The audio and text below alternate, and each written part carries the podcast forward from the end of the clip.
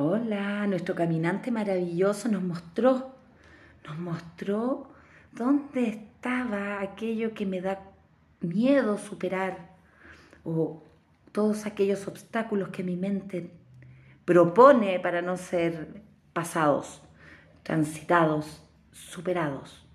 ¿Ya? Entonces hoy día tenemos nuestro desafío es cambiar nuestra realidad con el mago lunar que nos acompaña y nos cuenta dónde está la purificación para poder cambiar la realidad.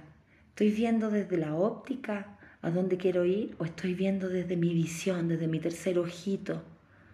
¿Ya? ¿Quiero hacer un cambio de verdad o quiero que sea ilusión nomás?